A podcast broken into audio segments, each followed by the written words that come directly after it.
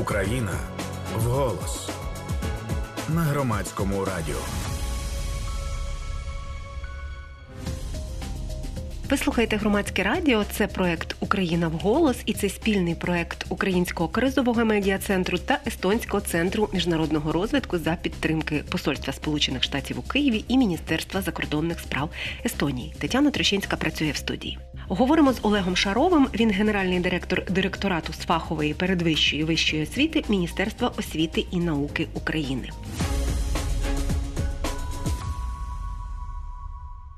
Давайте почнемо із все таки тих е, територій України, які нині під тимчасовою окупацією, може зі складнішого. Розумію, що усіх відповідей немає, але інформації у вас точно більше ніж у мене про це. Та почнемо з цього. Давайте добре. Добре. У нас сьогодні є два варіанти, два типи таких територій.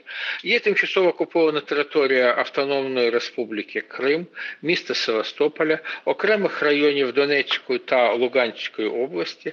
Це ті території, які були окуповані до 23 лютого 2022 року. І по цих територіях, в принципі, основні схеми, що стосуються можливості вступу до закладів вищої, фахової, передвищої професійно професійно-технічної освіти, вони були відпрацьовані і раніше. Практично єдина зміна цього року це можливість проводити всі ті процедури в дистанційному варіанті. А що стосується територій, які опинилися в зоні активних воєнних бойових дій, в тимчасовій окупації, в оточенні, в блокуванні в 2022 році, цю територію ми називаємо особливо небезпечною територією, то по цих територіях відповідна нормативна база була напрацьована за останні тижні. Угу. І е, давайте тоді говоримо про ті, що особливо небезпечні. Я власне звернула теж, подивившись вашу ваші документи, звернула увагу на цей термін. А, І там є варіанти, наскільки я розумію, для тих родин і тих абітурієнтів, Е, які, наприклад, могли виїхати для вступу на неокуповану територію, це одна історія, та і один алгоритм. Для тих, кому це з різних причин не вдалося або не виїхали, там інший алгоритм і інша історія. Я розумію, що можна почитати очевидно і на сайті, але може основні такі пункти з того, що би ви вважали за потрібне зараз е, сказати. Ну, по перше, е, спільного значно більше ніж різного для всіх мешканців особливо небезпечних територій, для всіх, хто зареєстрований на особливо особливо небезпечні території, незалежно від того, знаходяться вони зараз на самій особливо небезпечній території, або, можливо, взагалі депортовані до Російської Федерації чи Республіки Білорусь, або вони виїхали на підконтрольну уряду території України, або, можливо, виїхали кудись до європейської країни. Всі ті вступники мають право вступати за квотою 2 до закладів вищої освіти і практично зараховуватись поза конкурсом до закладів фахової передвищої освіти і мають можливість вступати за результатами індивідуальної усної співбесіди. Єдине, що індивідуальна усна співбесіда дає можливість вступати до одного закладу, в якому вона складається. Ті ж е, з цієї категорії вступників, які знаходяться на підконтрольній уряду території України та, наприклад, в країнах Європи, мають можливість, вступаючи на базі 11 класів, скласти національний мультипредметний тест, і тоді вони можуть вступати, використовуючи квоту 2 одночасно до будь-якої кількості закладів вищої освіти, зокрема на бюджет можуть подати 5 заяв. Угу. Тобто, оця пільга, це фактично пільга, оця квота 2, та можна так сказати спрощено? Так, можна, можна, можна так сказати. Угу.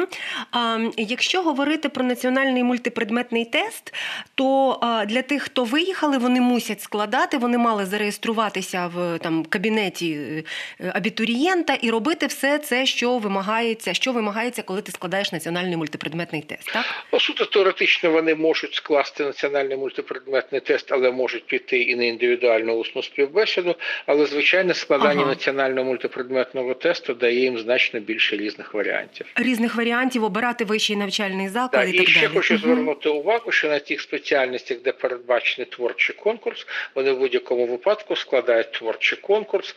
Єдине їх привілея від інших вступників, що якщо інші вступники складають творчий конкурс очно чи дистанційно за рішенням закладу вищої освіти, то ця категорія вступників сама може звертатись до закладу вищої освіти з проханням за необхідності складати творчий конкурс дистанційно. Угу. Тепер про цифри хочу запитати, якими цифрами ви володієте з приводу того, наприклад, можливо, та я розумію, що це все складно, бо воно дуже в динаміці відбувається. А, яка частина абітурієнтів, можливо, там зареєструвалася з тих територій, які особливо небезпечні? А, чи яка частина абітурієнтів, можливо, за кордоном? Ну і так далі. Тобто з тих цифр, яким, якими ви можете поділитися? Якими я можу поділитися цифрами, якщо прийом заяв на базі 11 класів починається 29 липня? Липня. А ви про вищі навчальні заклади? А я кажу про абітурієнтів. Ви розумієте, чому справа? Що переважна більшість мешканців особливо небезпечних територій була зареєстрована на ЗНО, і це стало потім реєстрацією на НМТ ще у січні-лютому угу. цього року. Ось і тому, в принципі, орієнтуватися зараз по тій кількості людей, які там дореєструвалися, чи щось підтвердили, чи не підтвердили, це достатньо некоректно. Вже тут будемо дивитися за інформацією після проходження за результатом. За результатом. Так, я зрозуміла та про що ви, тому що могли зареєструватися насправді. Я знаю по своєму сину. Він абітурієнт і випускник, та тому що реєструвалися в лютому, і потім ситуація змінилася, і обставини могли в родині скластись абсолютно по-різному. А тоді запитаю запитання не кількісне та не стосовно цифр. Стосовно тих абітурієнтів, які частина з яких залишається за кордоном, які були евакуйовані, і частина, можливо, не вступатиме до вищих навчальних закладів в Україні, вступатиме в країнах е, місця перебування. Мені здається, що це теж якась така історія, до якої ну не зовсім готувалися, тому що все ж таки розраховували, що якась кількість майбутніх спеціалістів залишатиметься в Україні. Тут просто ваша думка, ваша точка зору, от з того, що ви можете вже сказати, це може бути великою проблемою ем, ну, для країни з огляду на те, що частина дітей просто не вчитиметься, і не факт, що потім повернеться в країну. Ну, я думаю, правильно буде сказати таким чином. Звичайно, те, що частина молоді не повернеться в країну, це і велика проблема, і велика драма для країни, безумовно. Ось а, ті з них, хто будуть навчатися а, в європейських країнах, ну принаймні створюють собі якісь інші шанси, можливо, колись колись зможуть щось і принести, певне зробити свій е, інтелектуальний внесок в розвиток України. Що стосується тих, хто е, знаходячись за кордоном, піде просто працювати, ну що ж, це буде особистий вибір громадянина. Раз ми вже говоримо про мультипредметний тест і про абітурієнтів, щоб з цією темою очевидно завершити ще. Запитання уже вчора та зночі багатьом абітурієнтам почали приходити повідомлення про те, індивідуальні, де відбуватиметься проходження мультипредметного тесту. Може, якісь речі варто вам проговорити для тих, хто нас слухає. Ну там перше питання це ж там, якщо повітряні тривоги, та які там передбачені речі, можливо, якісь технічно-організаційні, які ви вважаєте, що вони вар- варто, щоб їх знали? Я думаю, що всі, хто готуються до національного мультипредметного тесту, вже знають, що якщо станеться повітряна тривога під час його складання, то тест буде перервано на час до відбою повітряної тривоги. І всі учасники тестування пройдуть в найближче укриття. Не може бути створено тимчасового екзаменаційного центру, якщо немає поруч з ним чи прямо в ньому цього тимчасового цього укриття. Це обов'язково. Якщо тривога буде продовжуватися досить довго, і в той самий день буде неможливо закінчити складання національного мультипредметного тесту, тоді вступнику доведеться його складати далі вже в другий день. І а, тепер стосовно навчального року Кабмін рекомендував у червні, наскільки я бачила, вищим навчальним а, закладам, окрім перших курсів, починати можливо всередині серпня. І зберігається ця рекомендація? з чим вона пов'язана? Вона пов'язана з тим, що всі ми готуємося до дуже складного осінньо-зимового періоду 2022-2023 років. Я думаю, не для кого не секрет, що е, запаси газу, запаси інших енергоносіїв, незважаючи на те, що вони є достатніми, але вони є насправді мінімально достатніми. І є над чим хвилюватися, що в умовах складної воєнно-політичної ситуації, наскільки буде в повному обсязі забезпечено всюди, в усіх містах, в усіх містечках відповідна комунальна послуги. Тому для того, щоб е, певною мірою мати запас міцності, щоб е, розуміти, що заклади освіти можуть в цей час перебувати на канікулах, а не обов'язково працювати, тому просимо розпочати навчальний рік раніше, з тим, щоб з 30, наприклад, листопада по 15 лютого заклади вищої фахової передвищої освіти знаходились на довгих канікулах.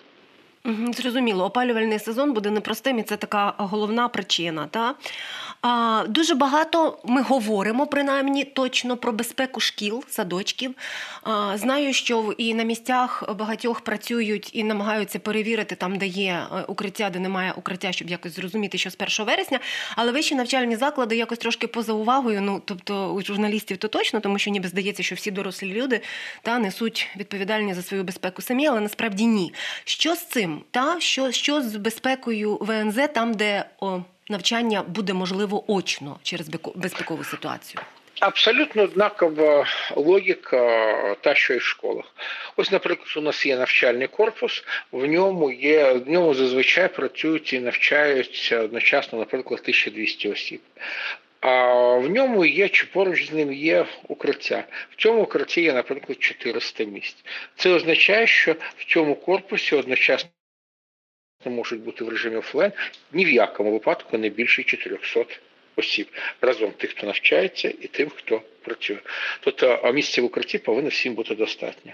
Більше того, в закладах вищої фахової передвищої освіти є ще другий вимір цього питання це гуртожитки. Тобто важливо, щоб в гуртожитках, де теж є укриття, або, можливо, мешканці гуртожитків користуються укриттями в закладі освіти, теж має бути достатньо місця для того, щоб фактично поселені мешканці гуртожитку теж могли пройти в укриття у разі сигналу повітряної тривоги.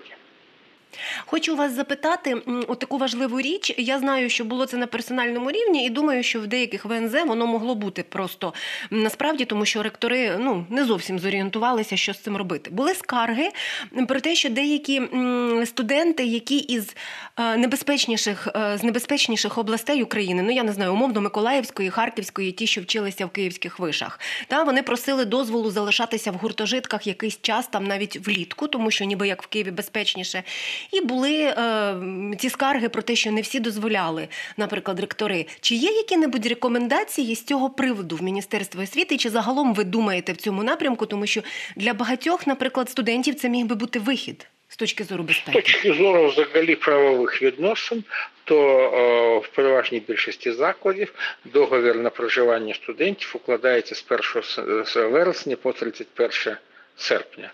І е, студент відповідним чином може там перебувати і під час літніх канікул. Звичайно, бувають винятки, коли якісь гуртожитки ставляться.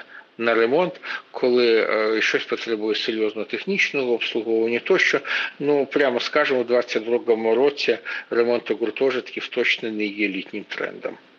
І е, в кожному разі мені здається, що цю правову норму важливо просто знати людям, тому що її елементарно можуть не знати. Я вам чесно скажу, я не знала. Я чомусь була переконана, що 31-го там чи якогось там після закінчення сесії треба вимітатися, але насправді ні. І і ця правова норма вона важлива. Так що дякую, що це нагадали. Я думаю, що треба прямо порекомендувати. Кожен студент, вселяючись в гуртожиток, підписує договір. Прочитайте, що написано в цьому договорі. Я теж десь не можу гарантувати, що ніде немає якихось екзотичних норм, тому що поселення в гуртожиток це цивільно-правові стосунки між закладом освіти і мешканцям гуртожитку. Це не зовсім підпорядковується стандартному освітньому законодавству. Але, як правило, з якимись дуже екзотичними винятками там е, літній період не забороняється для поселення. Олег Шаров з нами на зв'язку, генеральний директор директорату з фахової передвищої вищої освіти Міністерства освіти і науки України. Це Україна в голос. Тетяна Трощинська працює для вас. Ігор Нисенко за звукорежисерським пультом. Пане Олеже, хочу запитати стосовно викладацького складу вищих навчальних закладів. Знову ж таки розуміємо, що є викладачки, які так само були евакуйовані, наприклад, своїми дітьми. Чи е, тут є якась якась є у вас інформація, чи може це там, я не знаю, позначитися на браку педагогічного складу ВНЗ? Ви знаєте, це може бути по-різному, тому що і е, кількість науково-педагогічних працівників закладів вищої освіти, які наразі знаходяться не в цих закладах теж є дуже різною. Наприклад, це достатньо високий відсоток по переміщених закладах і дуже скромний відсоток по закладах вищої освіти, які працюють в тилових областях в Західній Україні. Тому тут о, немає такого, скажімо, єдиного показника по всій країні. Ось інша справа, що дійсно, якщо заклади освіти будуть поступово переходити на офлайн режим, то ми очікуємо того, що поступово викладачі і їх родини також будуть повертатись в країну. Я щиро сподіваюся, що там, де будуть певні перехідні етапи, там, де будуть якісь додаткові місяці очікування і так далі, то переважна більшість керівників закладів вищої освіти прийме раціональне рішення і дасть можливість цим науково-педагогічним працівникам повернутися в Україну з урахуванням особливості того часу, який їм на це буде потрібний. Чи можна узагальнити е, рекомендації або критерії стосовно того, у якому виші вчитися вийти просто там, я не знаю, з 15 чи якого серпня та і навчатися очно, а у якому якісь можуть бути і рекомендації до інших комбінованих форм? Звичайно, по перше, ми кажемо про те, що ті заклади, які знаходяться в зоні, де є небез... існує небезпека артилерійських ударів, там не можна виходити на офлайн режим, там винятково онлайн режим. Ну, класичні приклади Харків, класичний приклад. Миколаїв. В принципі, на наш погляд, під постійною загрозою артилерійських ударів також знаходиться і Кривий Рік і Запоріжжя. Можливо, з часом це буде змінено. І в таких містах є проблематично, дуже проблематичним будь-які офлайн навчання в найближчий час. Дуже проблематично з офлайн навчанням іноземних студентів. Ми припускаємо, що ці заклади і ці студенти будуть, якщо і будуть виходити десь на офлайн навчання, то в тому випадку, якщо вони будуть організовані в якомусь з е, закладів вищої освіти в західних регіонах, в тилових регіонах, де з цим є спокійніше. А по-друге, у будь-якому випадку офлайн має бути в тому обсязі, який можливо забезпечити з точки зору укриттів, тобто щоб можливо забезпечені відповідні правила безпеки. Ось і тому, можливо, в офлайн будуть виходити не всі одночасно, а по певних змінах, періодах, тижнях, місяцях, хтось більше, хтось менше, по різних спеціальностях, відсоток занять, які неможливо провести в онлайн режимі без втрати якості, він також достатньо різний. Погодьтесь, одна ситуація вивчати онлайн політологію, інша спеціальність вивчати онлайн хореографію. І це достатньо різні. Або навіть мікробіологію. Або навіть мікробіологію. А, До речі, ще можна подискутувати, де має бути більше відсоток офлайн занять в мікробіології чи в тій же хореографії. Ось а, і Тобто кожна спеціальність має свою специфіку. І ми хотіли б, що у 22-23 навчальному році ті заняття, які в принципі неможливо провести онлайн, проводились такі онлайн. Якщо це небезпечно в певному закладі, будь ласка, в іншому місті, в іншому регіоні за домовленістю. Можливо, ці заняття дійсно будуть, скажімо так, там проходити не кожен тиждень по парі, а будуть так зосереджені, що там десь вони пройдуть за 3-4 дні. Це не є так вже гарно, але це краще ніж онлайн замість офлайну, коли якість забезпечує тільки аудиторний режим.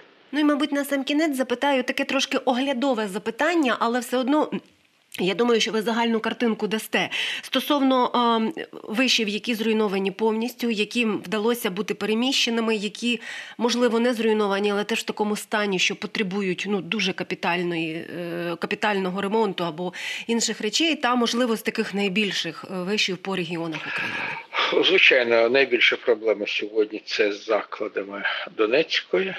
Луганської області, є дуже серйозні руйнування в місті Харкові, є певні руйнування в Сумах, певні руйнування в Чернігові, зруйнований заклад освіти в Ірпені практично в Київській області.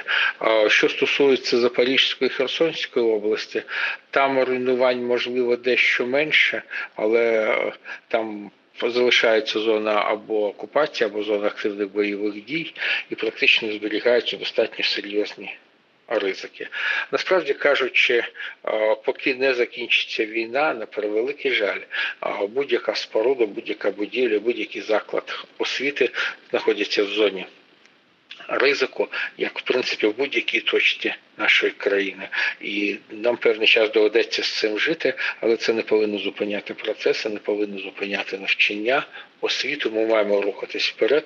А після перемоги все, що необхідне, відбудуємо, а може побудуємо ще й краще. Але е, можемо розуміти, та чи маємо з відкритими очима дивитися на те, що цей освітній рік він ну він буде далеко не ідеальним, напевно, і за якістю освіти, і за безпековими викликами, і так далі. Ну як на мене, ми починаючи з березня 2020 року, е, як тільки розпочався перші, скажімо так, карантинні заходи по ковіду, ми ще знаходимося ось саме в такому стані, про який ви сказали. Ось що буде гірше, що буде краще, в чому буде зберігатись якість, в чому вона не буде зберігатись. Я думаю, що ми зможемо оцінити хіба що постфактум. Це була розмова з Олегом Шаровим, генеральним директором директорату з фахової передвищої вищої освіти Міністерства освіти і науки України. Тетяна Трещинська працювала в студії, і це Україна вголос. Слухайте, думайте. Україна вголос. Спільний проєкт громадського радіо і Українського кризового медіа центру.